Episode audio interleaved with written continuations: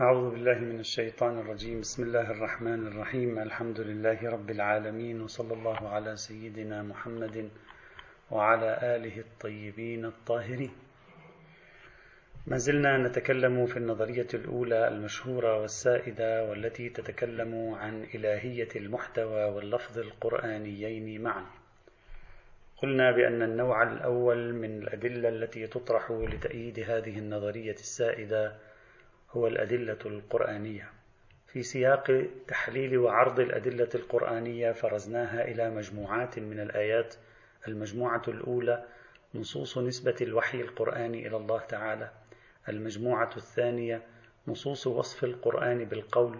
المجموعة الثالثة نصوص نسبة إنزال القرآن إلى الله تعالى. المجموعة الرابعة نصوص نسبة القرآن إلى الملك. المجموعة الخامسة هي التي وصلنا إليها في سياق استعراضنا للمجموعات. المجموعة الخامسة نصوص نسبة المعلومات التاريخية لله دون النبي. المقصود من هذه المجموعة التي اعتمد عليها بعضهم أن القرآن الكريم قد نسب أخبار الأمم السابقة إلى الله تعالى.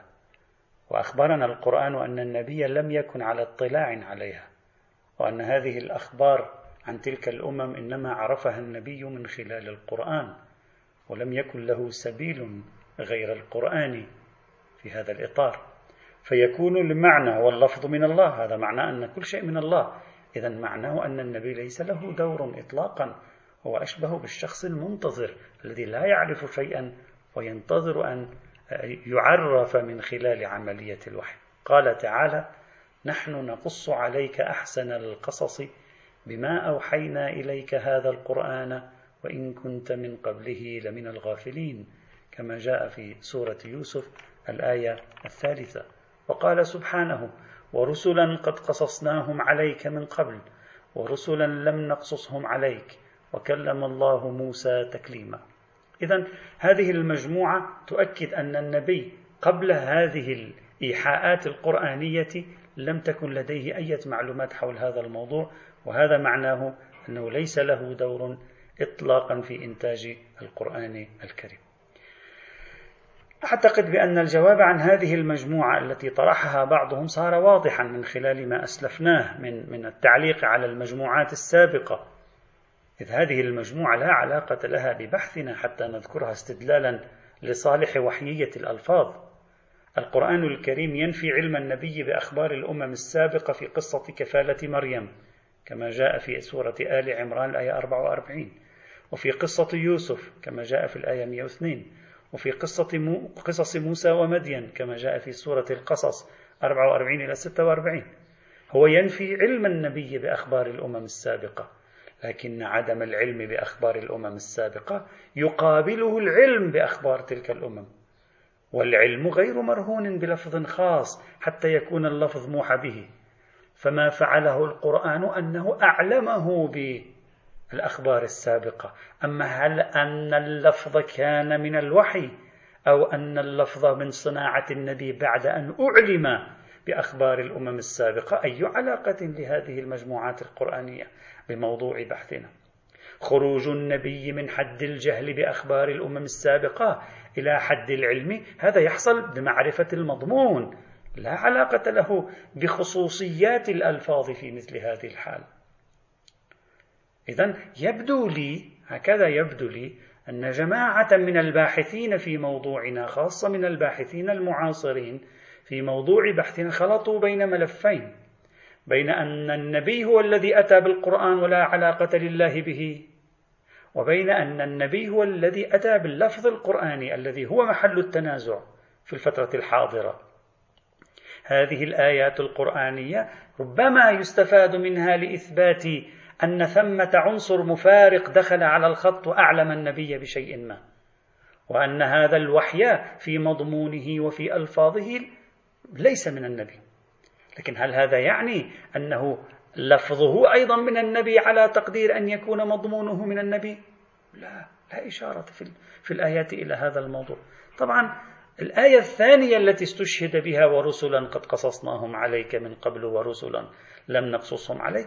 توحي بأنه لم يكن يعرف أخبار القصص هذه لكنها ليست صريحة لأن ممكن يكون يعرف بأخبار تلك القصص ولكن الله في مرحلة الوحي القرآني لم يقصص تلك القصص عليه إلا أن فيه إيحاء وإشعار كما قلت. إذا هذه المجموعة الخامسة لا علاقة لها بتكريس النظرية الأولى وإنما إذا كان لها علاقة لها علاقة برد النظرية الرابعة.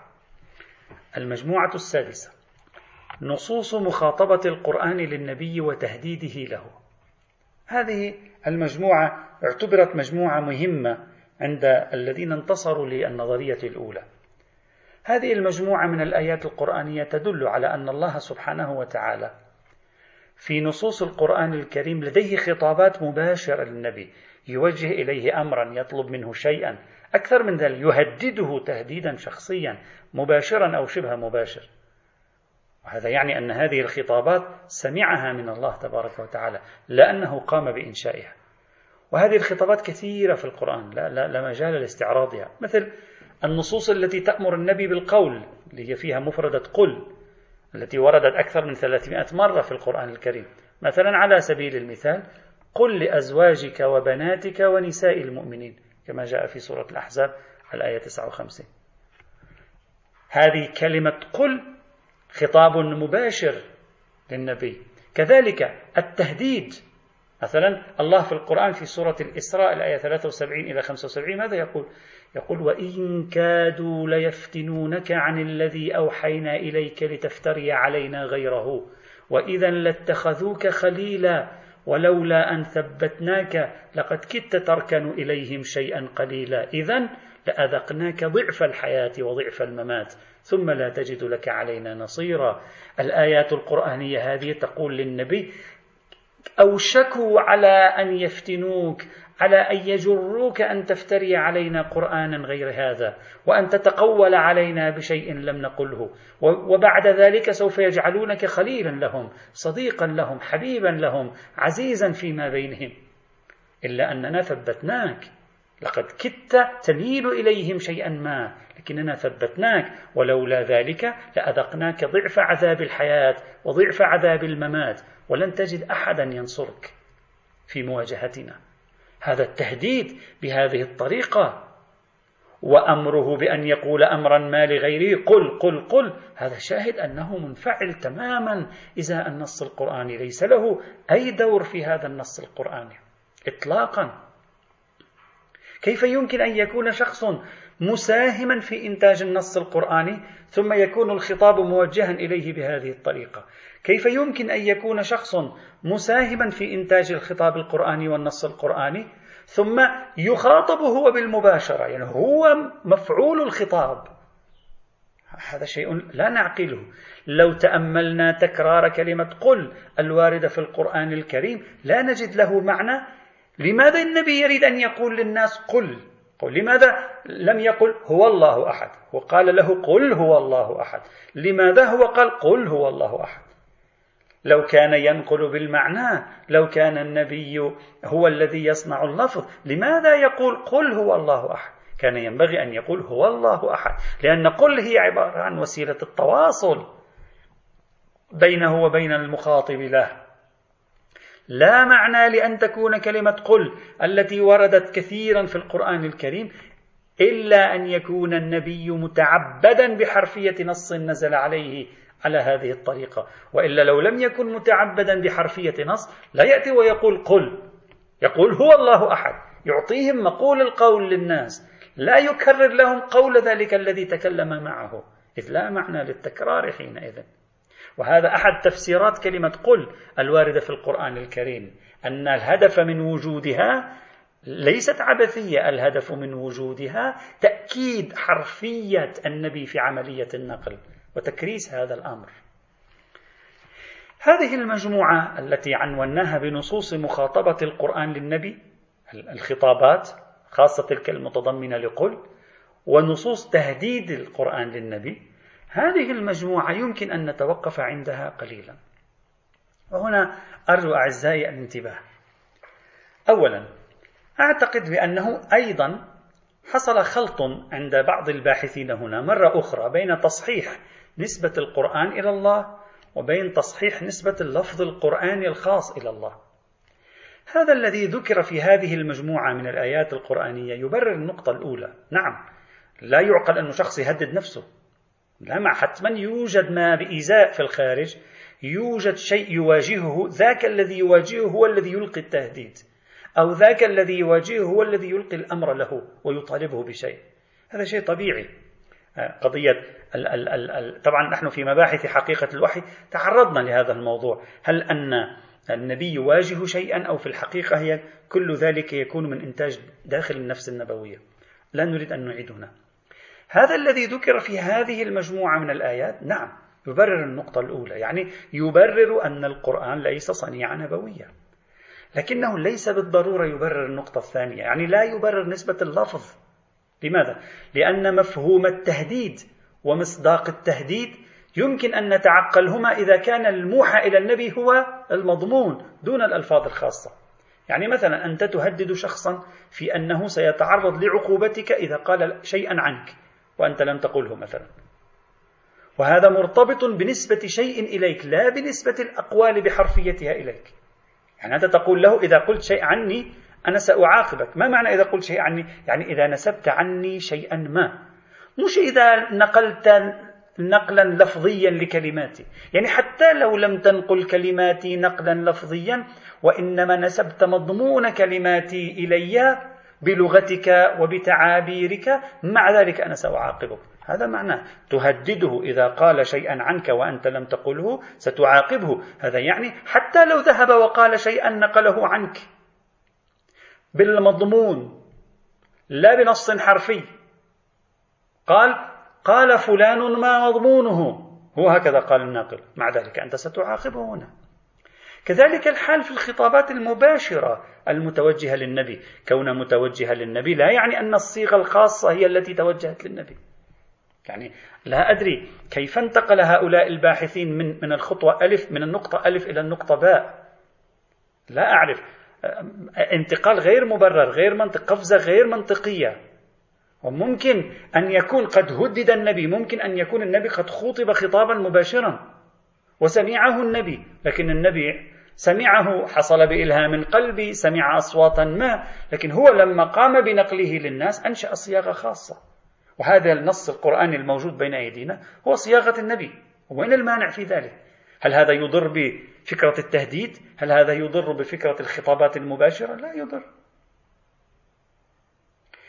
بل ربما يكون الترابط بين الله وبين النبي من النوع غير اللفظي كما يذهب إليه بعضهم على ما درسناه مفصلا في مباحث حقيقة الوحي. طيب اذا النقطة المركزية هنا هل يجب هل إذا كان الله يهدد نبيه في بعض الأحيان هل إذا كان الله يخاطب نبيه في بعض الأحيان هذا يعني بالضرورة أن هذه الألفاظ التي أنا إذا فتحت المصحف الشريف اليوم وقرأت هذه الألفاظ الله ممكن يهدده وهو نقل لنا التهديد بلغته. أنا لا أدري ما العلاقة بين المفهومين حتى نقحم كل هذه المجموعات من الآيات في موضوع بحثنا ولا علاقة لها إطلاقا بموضوع البحث في تقديري. إذا لا ترابط بين التهديد أو بين الخطاب المباشر وبين إلهية الألفاظ القرآنية. نعم. هناك ترابط بين هذين الأمرين وبين أن لا يكون المضمون القرآني من صنع النبي. لا بأس هذا لا نبحث عنه الآن في إثبات النظرية الأولى. محل التنازع في النظرية الأولى هو الجانب اللفظي في مقابل النظرية الثانية. وعلى أي حال هذه الأدلة تثبت جزء النظرية الأولى لا تثبت تمام النظرية الأولى. هذا يعني أخص من المدعى كما يقال بالاصطلاح. هذا أولا. ثانيا مفردة قل التي وردت في موارد عديدة في القرآن الكريم. هذه أيضا لا تدل على حرفية النصوص. تشي تشير إلى شيء ما. لأن ليش لا تدل بدلالة واضحة جلية؟ لأن ممكن يتعقل ممكن نتعقل أن الله سبحانه وتعالى يعلم النبي ببدء الوحي يقول له الآن سيبدأ الوحي. نحن لا ندري ميكانيزم الوحي كيف هي. كما كما قلنا في درس حقيقة الوحي سلسلة دروس حقيقة الوحي آه، آه، هناك. قلنا قلنا بأن العلامة الطباطبائي في رسالته التي كتبها في حول حول الوحي والنبوة والتي طبعت في مجموعة رسائله عبر عن الوحي بأنه هكذا بالتعبير الفارسي وحي يا شعور مرموز. يعني الوحي أو الشعور الرمزي أو الشعور الغامض.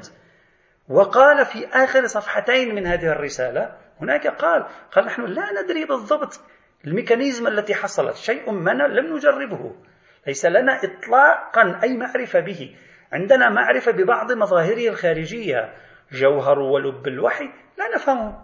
طيب إذا كان كذلك ومن الممكن أيضا أن نقول النبي ربما يتهيأ لنزول الوحي فيتم إعلامه بأن الوحي الآن سيبدأ بعد أن يبدأ الوحي؟ كل شيء بعد أن أعلموه بأن الوحي بدأ يصبح متضمنا في الوحي. فإذا كانت كلمة قل أو ما هو في معنى كلمة قل أو ما هو مشير إلى كلمة قل أو ما هو متضمن رمزيا لكلمة قل في عالم الوحي النبي يقوم بترجمته ثم يعبر عنه بكلمة قل. يعني لنفرض أن النبي في الساعة الثانية عشرة ظهرا أنا سأبسط القضية في الثانية الثانية عشرة ظهرا الآن جاءه إعلام بأن الوحي سيبدأ الساعة الثانية عشرة والنصف. مثال أقولها لأننا لا ندري كيف تحصل القضايا معه. قالوا له الثانية عشر والنصف سيكون بدء البرنامج برنامج الوحي. في الساعة الثانية عشر والنصف بلغة بغير لغة بإلهام قلبي بنفث في الروع بشيء ما بسماع أصوات جاءته الأشياء متضمنة الأمر بالقول. هو بعد أن انتهى يريد أن يترجم ما جاءه بعد الساعة الثانية عشر والنصف. ما جاءه بعد الساعة الثانية والعشرة والنصف بدايته كانت توجيه أمر له بأن يقول. لا نعرف ما هو النص الذي قيل فيه. هل قيل له قل سمع كلمة قل أو هو سمع كلمة أخرى أو من المضمون فهم قل؟ نحن لا ندري. التفاصيل هنا غامضة. لكنه قام بعملية النقل. نقل كل ما حصل عند الساعة الثانية عشر والنصف. وكان من أوله توجيه الأمر له بالقول. فأي مانع من ذلك؟ كيف أعرف أنا أنه قل يعني هي دليل قاطع على أن الوحي القرآني وحي لفظي برمته؟ أضف إلى ذلك أنصار نظرية بشرية الألفاظ القرآنية ممكن يقولون نحن لا نريد أن ننفي وجود ألفاظ سمعها النبي. غاية ما نريد أن نقول أنه لم ينقلها بحرفيتها. أو ربما نقل بعضها بحرفيتها وبعض بغير حرفيتها. لا ندري. كل ما نريد أن نقوله أن الصياغة التي بين أيدينا لا يوجد ما يؤشر إلى أنها من الله. فلما كانت كلمة قل موجودة مسبقا أراد النبي أن يحافظ عليها. قام بإنتاجها مرة أخرى في النص الجديد. هذا لا, لا يدل على ما تريد. سأعطي مثال أيضا مبسط. مثلا إذا قال الوالد لولده قل لصديقك فلان إنني أريد أن أراه وألتقيه لأحدثه في الموضوع الفلاني مثلا. هنا الولد يذهب إلى صديقه يقول له قال لي والدي قل لصاحبك إنني أريد لقياه ومحادثته في موضوع ما. غير التركيب. بقيت قل موجودة لكن غير التركيب. كلمة قل هنا لا تعني أن النقل كان لفظيا. كلمة قل في الجملة التي نطقها الولد لصديقه لا تعني أن نقل الولد كان لفظيا. لما قاله والده بل تعني أن المتلقي اللي هو الولد فهم ضرورة أو أراد أن ينقل المحادثة التي جرت بينه وبين والده محافظا على ما طلبه الوالد من الولد من القول لصديقه كيف نستنتج الحرفية هنا؟ وعلى أي حال لا أريد أن أطيل في مفردة قل بإمكانكم أن تراجعوا سلسلة المحاضرات التفسيرية المتواضعة التي قمت بها آه، عند تفسير سورة الكافرون. قل يا أيها الكافرون هناك ذكرنا لا أذكر الآن بالضبط ذكرنا حوالي ست نظريات طرحها علماء القرآنيات والتفسير القدماء والمتأخرون أيضا طرحوها في آه، سياق تحليل لماذا أقحمت كلمة قل في النص القرآني وبإمكانكم المراجعة والتوسع بذلك هناك في أظن في الدرس الأول والثاني لا أدري محاضرة أو محاضرتين أو ثلاث. إذا هذه المجموعة السابعة التي استدل بها في المقام غير السادسة عفوا التي استدل بها في المقام غير واضحة إذا نصوص مخاطبة القرآن للنبي وتهديده له أيضا ليس فيها هذا الوضوح في إفادة أن الألفاظ الموجودة بين أيدينا هي على ما هي عليه. منقولة طابقا الحرف بالحرف من ما قاله الله سبحانه وتعالى. المجموعة السابعة. إذا حتى الآن ست مجموعات لا تنفعنا. المجموعة السابعة نصوص الفترة والانقطاع المؤقت للوحي. معروف عند الباحثين في مجال القرآنيات في حقل الدراسات القرآنية معروف أن هناك فترة في العصر المكي على ما يطرحه يعني علماء القرآنيات انقطع فيها الوحي عن الرسول لمدة لمدة معينة المعروف أنها مدة ثلاث سنوات. وعقب ذلك نزلت سورة الضحى ما ودعك ربك وما قلى إلى آخره. وهناك أيضا ظاهرة أخرى في النزول اللفظي أيضا نجد عفوا في النزول القرآني أيضا نجدها هي أن الناس يطلبون شيئا من النبي ولكن يعني لا ينزل. يقول له مثلا ما الأمر الفلاني؟ هو يجلس ينتظر النبي لا ينزل عليه شيء. حتى في بعض الأحيان وارد في بعض النصوص التاريخية وارد أنه يسأل النبي ما يقول لم ينزل علي فيه قرآن بعد. لا لا أعرف. علي أن أنتظر. إذا عندي ظاهرتين في في في في عملية نزول القرآن، الظاهرة الأولى ظاهرة الانقطاع. والظاهرة الثانية ظاهرة الانتظار. اللي طبعا متداخلتين يعني. يعني انقطاع مرة بيكون طويل ومرة بيكون يعني قصير.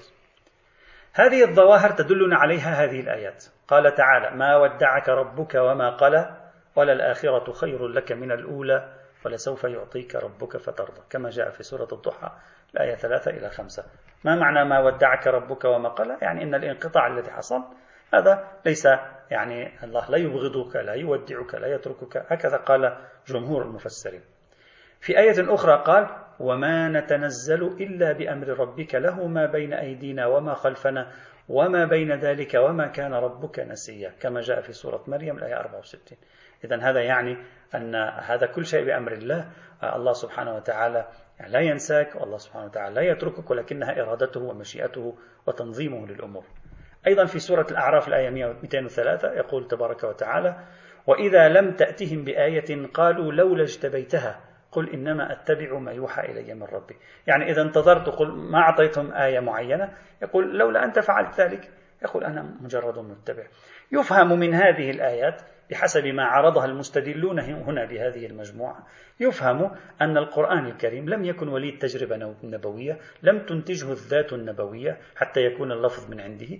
هو برمته القرآن ظاهرة مفارقة للنفس النبوية مفارقة بمعنى منفصلة. جاءته من الخارج وتلقاها النبي دون أن يكون له من الأمر شيء في هذا الإطار. هذه المجموعة أيضا استدل بها بعض الباحثين المعاصرين لإثبات لفظية ومعنوية القرآن معا.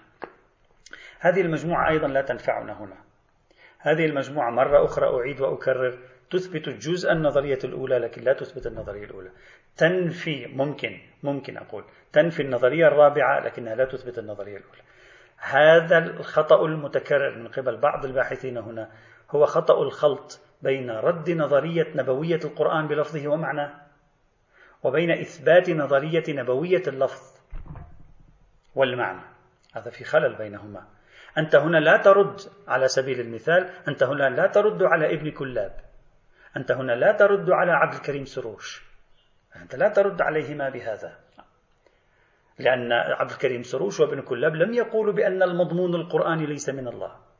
في نظرية النزول المعنوي أتكلم. اترك نظرية سروش اللاحقة التي جاءت بعد طرح نظرية النزول المعنوي نظرية الرؤية الرسولية. التي تحدثنا عنها أيضا في سلسلة حقيقة الوحي. طيب. إذا يوجد خلط هنا. انقطاع الوحي مؤقتا أو تأخر نزول الوحي أو عدم كون أمر نزول الوحي بيد النبي وإنما هو شخص منتظر وما شابه ذلك من المفاهيم. هذه ليست مرتبطة بإلهية الألفاظ. هذه نعم مرتبطة بإلهية الوحي القدر المتيقن منه المعاني المضمون. أما هل الشكل المضمون المسمى باللفظ الشكل الذي جاء فيه المضمون المسمى باللفظ هو جزء من هذه العملية؟ هذا لا يدل عليه. يكفي أن يكون النبي يتلقى المضمون حتى تصدق كل هذه الآيات وتتحقق كل هذه الظواهر في عملية النزول القرآني والتي طرحها علماء القرآنيات. أعيد وأكرر كأن بعض المستدلين هنا تصور أن إنكار اللفظية القرآنية الإلهية يساوق أو يستبطن أو يستلزم إنكار إلهية القرآن واعتبار القرآن برمته نبوي لا هذا غير صحيح. أنت هنا أمام خصمين الخصم الأول هو النظرية الثانية والخصم الثاني هو النظرية الرابعة في سلسلة بحثنا. وليس فقط خصم كالنظرية الرابعة كما صار واضح إذن هذه المجموعة أيضا في تقديري. لا تنفع إذا سبع مجموعات حتى الآن من أصل ست عشرة مجموعة آه، لا لم تنفع. المجموعة الثامنة نصوص الاعترافات النبوية. هذه المجموعة من الآيات القرآنية التي استدل بها بعضهم يقدم لنا القرآن الكريم فيها اعترافات نبوية بنسبة القرآن إلى الله وأن النبي لا يملك من أمره شيء. قال تعالى قل ما يكون لي أن أبدله من تلقاء نفسي إن أتبع إلا ما يوحى إلي. الشاهد هنا ما يكون لي أن أبدله. يعني إن أتبع إلا ما يوحى إليه راحت سابقا في المجموعات السابقة. في سورة يونس هذه الآية 15 أيضا في سورة الأعراف الآية 188 قال تبارك وتعالى قل لا أملك لنفسي نفعا ولا ضرا إلا ما شاء الله.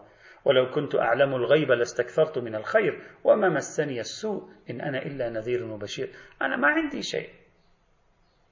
ما عندي شيء. هكذا يقول. كيف نقول بأنه هو الذي أتى بالقرآن والألفاظ القرآن وهو يقول لا أملك شيئا؟ أيضا قال تعالى قل إن افتريته فلا تملكون لي من الله شيئا. قل ما كنت بدعا من الرسل وما أدري ما يفعل بي ولا بكم. إن أتبع إلا ما يوحى إلي وما أنا إلا نذير مبين كما جاء في سورة الأحقاف الآية 8 و9 قال المستدلون هنا هذه النصوص تقدم النبي مفتقرا إلى الله تعالى في تقديم القرآن غير قادر على فعل شيء غير قادر على على الاتصال بعالم الغيب. وهذا كله يؤكد أن الظاهرة القرآنية برمتها هي ظاهرة إلهية كما ذكر المستدلون في هذا الموضوع. الجواب بعتقد أن الجواب صار هو الجواب لا أريد أن أطيل. هذه بعض المجموعات يعني الخطأ فيها مشترك أريد أن أمر عليها سريعا لنصل إلى المجموعات الأكثر أهمية. افتقار النبي لا يساوق افتقاره للفظ خاص. نحن نحن لا نتكلم في حالة الفراغ النبوي الذي يملأه الوحي. نحن نتكلم في أن النبي بعد أن ملئ بالوحي هل فوض إليه أمر إنتاج الصياغة اللفظية لل... حتى يصير في ارتباط بينه وبين الناس؟ في هذا الوحي أو لا؟ أين هذا من موضوع بحثنا؟ لا أدري. إقحام هذا كله يعني لا لا أرى فيه فائدة. نعم هذا يثبت جزء النظرية لا يثبت الجزء الثاني. يثبت أن الوحي ليس ظاهرة يعني يخلقها النبي. ممكن حتى هذا يعني ممكن لنسلم مثلا. لكن لا يثبت موضوع اللفظية. أنت تريد أن تثبت نظرية مركبة من جزئين متداخلين ليس منفصلين. أنت لم تقل أنا أثبت جزء النظرية الأول بهذه الأدلة وجزء النظرية الثاني بهذه الأدلة. جزء النظرية الأول. أنت قلت النظرية برمتها بمركبها أثبته بهذه. هذه لا تثبت النظرية بمركبها. نعم نعم. أقول مرة أخرى كثير من هذه المجموعات تنفعنا في رد المجموعة النظرية الرابعة. المجموعة التاسعة. الجهل بالملك والخوف منه. الجهل بالملك والخوف منه. قال المستدلون هنا بأن القرآن الكريم يقدم الأنبياء في بعض المواضع أصلا لا يعرفون هذا الملك النازل عليهم. تفاجؤون به يخافون منه أحيانا. يبدو يرتعبون منه أحيانا. هكذا يقدم القرآن الصورة يعني هذا المشهد التصوير الذي يقدمه القرآن هكذا.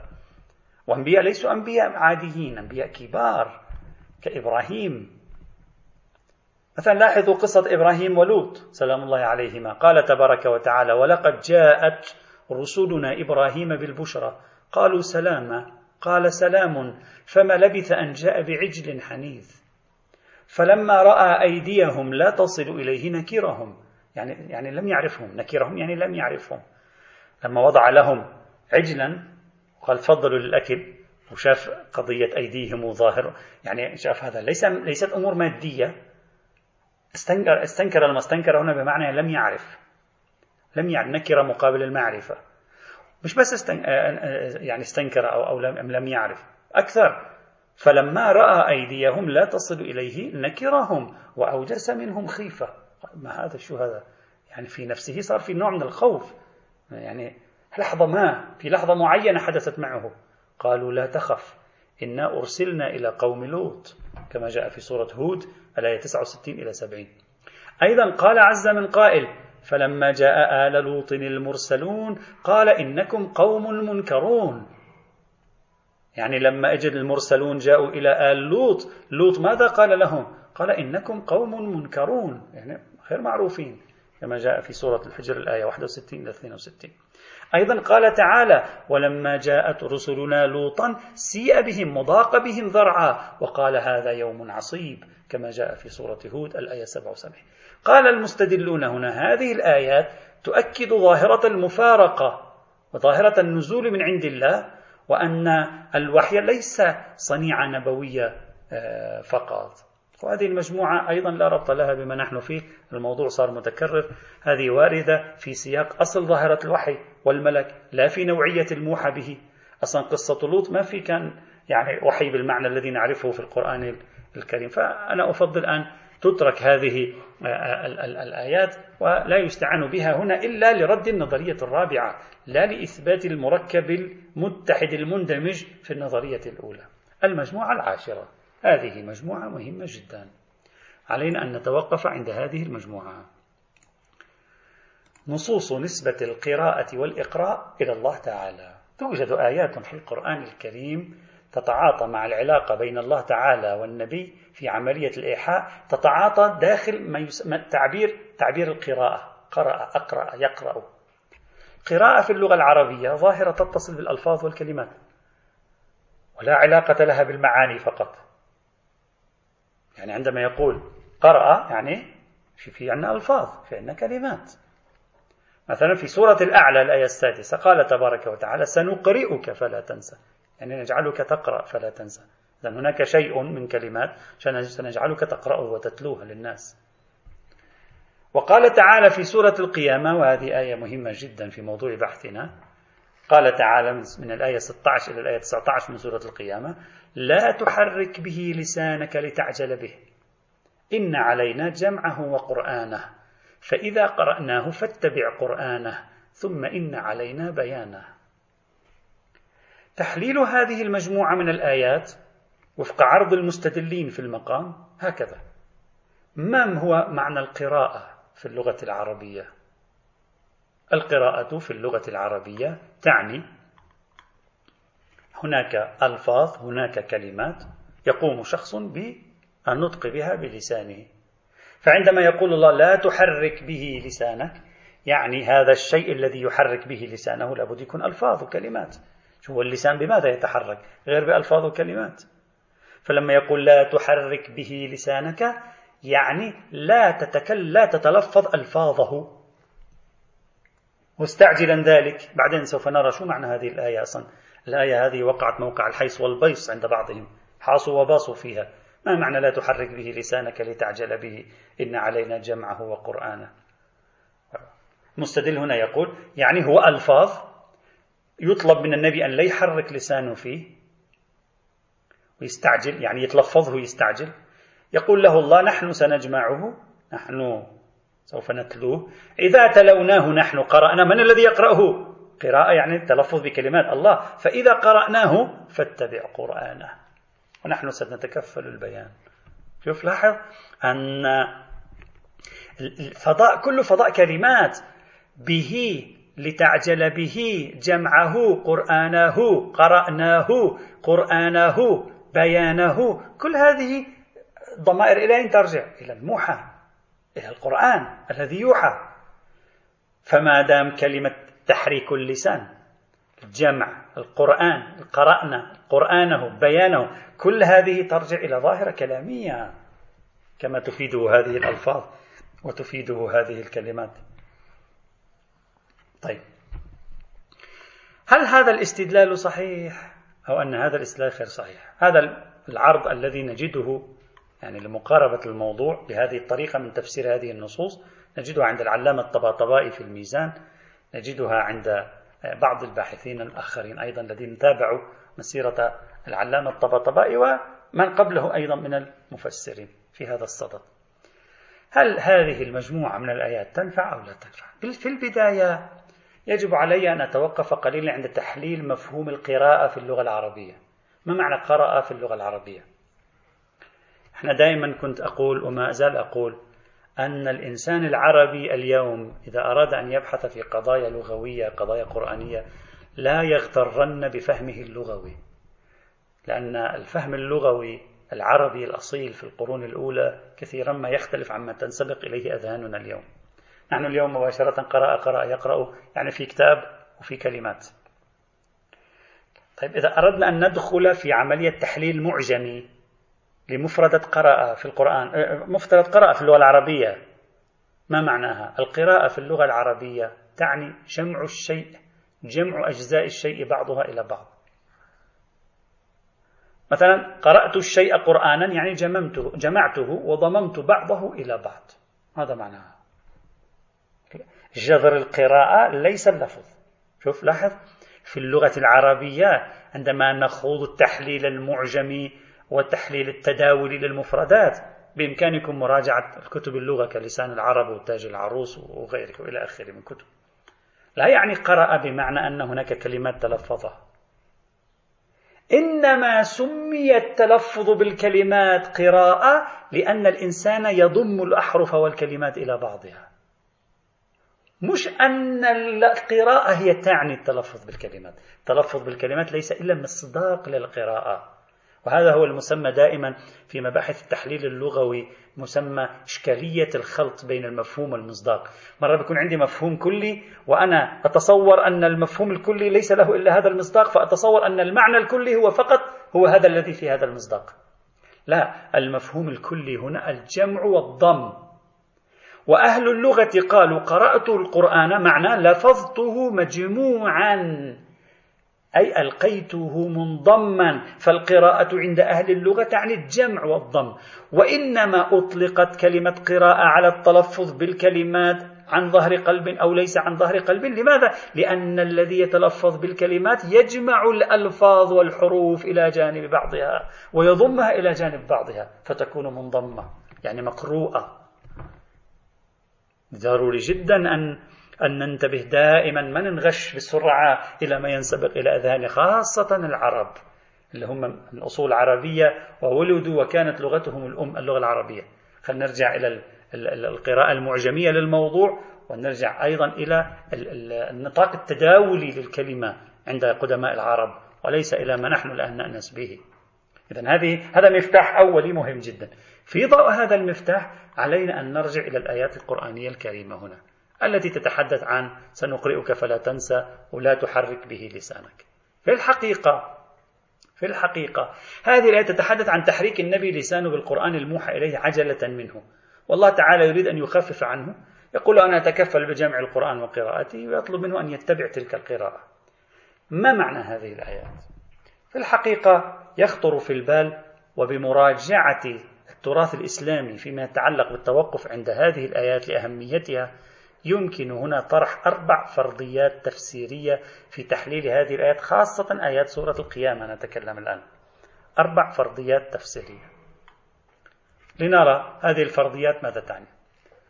الفرضية الأولى أن يكون النازل على النبي هو الألفاظ. كما يقول أصحاب النظرية هنا هذه النظرية التي طرحوا هذه الآيات لتكون دفاعا عن هذه النظرية. نزل على النبي لا الآن تصوروا معي المشهد. هناك ألفاظ تنزل على النبي يسمع أشياء.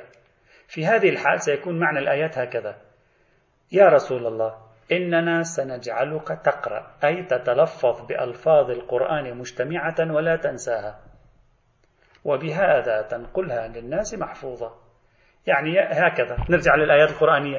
لا تحرك به لسانك لتعجل به لا تستعجل وتتلفظ به. نحن سنجمعه وسنضم بعضه إلى بعض فإذا ضممنا بعضه إلى بعض وانتهى الأمر اتبع قرآنه.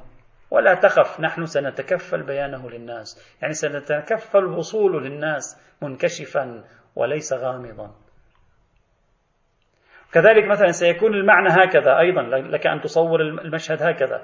عندما نوحي إليك القرآن يا رسول الله عندما نوحي إليك القرآن اللي هو عبارة عن ألفاظ لا تستعجل بها لا تحرك بها لسانك خوفا من أن تنساها أو نحو ذلك. نحن سوف نجمع هذه الآيات الملفوظة. نحن سوف نقرأها عليك. وعندما نقرأها عليك ونتلوها عليك ونسمعك إياها بما هي ألفاظ وكلمات اتبعها. حينئذ لا تقلق بشأنها لا تقلق بشأن حفظها ولا تقلق بشأن وصولها وبيانها للناس. إذا وفق الفرضية الأولى يعني فرضية النزول اللفظي والمعنوي للقرآن يبدو حتى الآن حتى الآن خلونا نقول حتى الآن بعد رح يجي معنا شيء.